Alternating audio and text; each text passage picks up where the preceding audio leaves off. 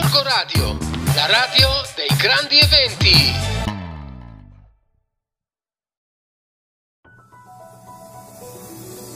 Vi siete mai accorti quando camminate per strada, anche a Gorgonzola, che ci sono molti negozi che in realtà non esistono, cioè ci sono dei locali che sono stati messi lì, che sono stati costruiti per essere dei negozi, ma in verità i negozi lì non hanno mai aperto. Questo è il tema che abbiamo sviluppato sul numero di radar che trovate in edicola questa settimana.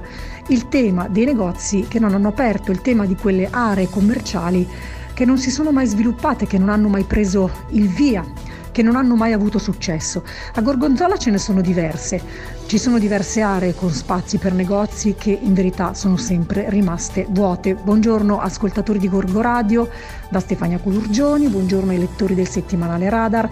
Quali sono queste aree? Prendiamo per esempio Piazza della Repubblica, accanto a Palazzo Pirola, proprio in centro, si attraversa quella bellissima piazza che si affaccia sul Palazzo Pirola, si passa sotto gli archi e lì ci sono delle vetrine vuote, eh, anche rotte, anche pasticciate, insomma da scritte varie, insomma un'area commerciale che non si è mai sviluppata.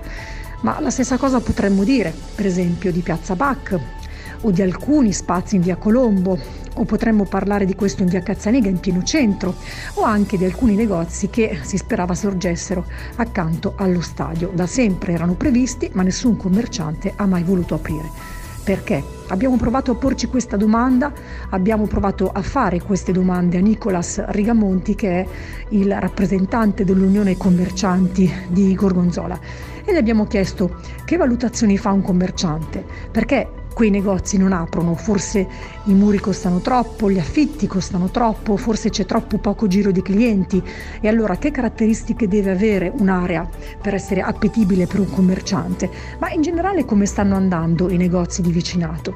Trovate le risposte che ci ha dato Nicolas Rigamonti proprio sul numero di radar. Io posso qui anticiparvi qualcosa insomma riflessioni che forse potremmo fare un po' tutti, ma lui aggiunge qualcosa di più e dice per scegliere l'ubicazione di un'attività commerciale sono molte le variabili da prendere in considerazione, ma alcune sono più importanti di altre. Nel caso dei negozi di vicinato vanno considerati ad esempio il costo dell'affitto, le dimensioni del negozio, la visibilità delle vetrine, la disponibilità di parcheggi di prossimità. Come vanno i negozi di vicinato in questo momento, Nicola Strigamonti non ci stupisce, ci dice che stanno andando molto male dopo due anni di pandemia che hanno inferto profonde ferite al settore del commercio e dei servizi. La crisi energetica in atto rischia di dare il colpo di grazia.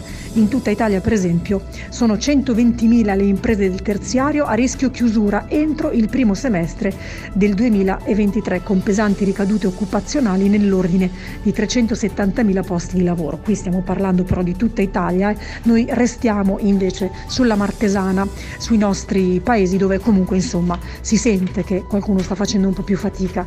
Però, e questa è l'ultima cosa, voglio aggiungere a questa riflessione anche un articolo che abbiamo pubblicato sul numero precedente di Radar in Edicola in cui già avevamo cominciato ad affrontare questo tema e parlavamo in particolare, in particolare dell'area del centro di Gorgonzola, quella di via Marconi. Il 31 dicembre del 2012, quindi parliamo di dieci anni fa, si concludeva la costruzione della residenza centrale che appunto era iniziata dieci anni prima. Ora, a dieci anni di distanza, si può tentare qualche considerazione su quello che è stato uno degli interventi più significativi e più pesanti nel cuore del nucleo storico della città. Chi transita a piedi per via Marconi non può non accorgersi dello stato della via pedonale e delle zone circostanti. Questo potrebbe essere imputato alla mancanza di manutenzione e allo stallo creatosi con la vicenda della Domus Nord che, avendo rischiato il fallimento, al momento è in concordato preventivo, cioè è stata affidata alla gestione di amministratori te- temporanei. Quello che è meno evidente invece sono i numerosi spazi commerciali vuoti, con i cartelli vendesi o affittasi ad eccetto della zona prossima a Piazza De Gasperi. Una situazione paradossale per una zona centrale della città anche se c'è la crisi del commercio di vicinato e se c'è stata la pandemia. Questo mancato sviluppo commerciale, questa è la riflessione che avevamo fatto su questo numero, sul numero precedente appunto di, radar, era questa, il mancato, ripeto, sviluppo commerciale è frutto delle scelte urbanistiche che hanno determinato la costruzione dell'area.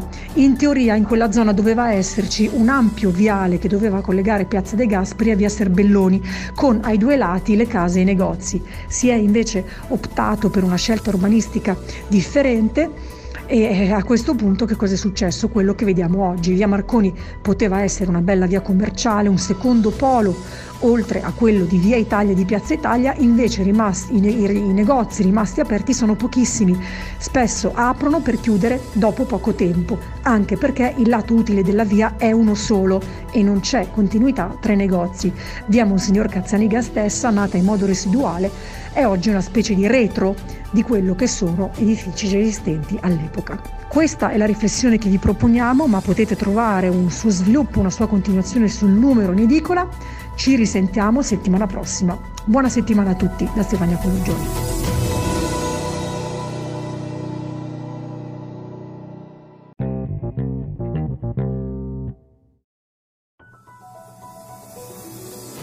Daniele Fossati per il settimanale Radar. Sul numero in edicola questa settimana trovate grande spazio ai fatti di cronaca. Ad esempio vi raccontiamo che a Gorgonzola i carabinieri hanno fermato un 35enne filippino che smerciava shabu. Lo shabu cos'è? È di fatto un mix di metanfetamine molto in voga nella comunità filippina. Oltre a metanfetamine in tasca aveva anche parecchi soldi, tre eh, smartphone, una carta di credito di dubbia provenienza, insomma c'è un'indagine in corso per capire dove appunto questo 35enne smerciasse queste metanfetamine. Ma non è l'unico fatto di cronaca accaduto che vi raccontiamo perché nella mattinata di mercoledì c'è stato un investimento di una quindicenne in Viale Kennedy, fortunatamente solamente in codice giallo, però ha fatto ovviamente tremare tutti anche pensando a quanto accaduto poche ore prima a Milano in via Tito Livio dove un 14enne è rimasto schiacciato dal tram. Non solamente queste notizie di cronaca provenienti da Gorgonzola però perché ad esempio a Cassina dei Pecchi ma più in particolare nella frazione di Sant'Agata torna un po' l'allarme dei medici di base. Sant'Agata ha avuto questo problema per tantissimo tempo, i cittadini se ne sono lamentati a lungo e poi nel 2020 è arrivato il dottor Alessio Spreafico, dopodiché è arrivata anche la dottoressa Anna Masi, però mm, con pochi pazienti nella frazione di Sant'Agata ma anche a Cassina dei Pecchi la dottoressa ha deciso di andarsene e a Sant'Agata rimarrà solo il dottor Spreafico. Ma rimarrà davvero o no? Perché in consiglio comunale questa domanda se l'è posta anche Sandro Medei del comitato civico che è un po' dubbioso di fronte alle spiegazioni del sindaco Elisa Balconi e dice che i pazienti del dottor Spreafico hanno ricevuto informazioni differenti. È una situazione da monitorare perché a Sant'Agata, come si sa, la situazione dei medici di base è piuttosto critica e le lamentele sono all'ordine del giorno. Ci vediamo in edicola! Corco Radio, la radio dei grandi eventi.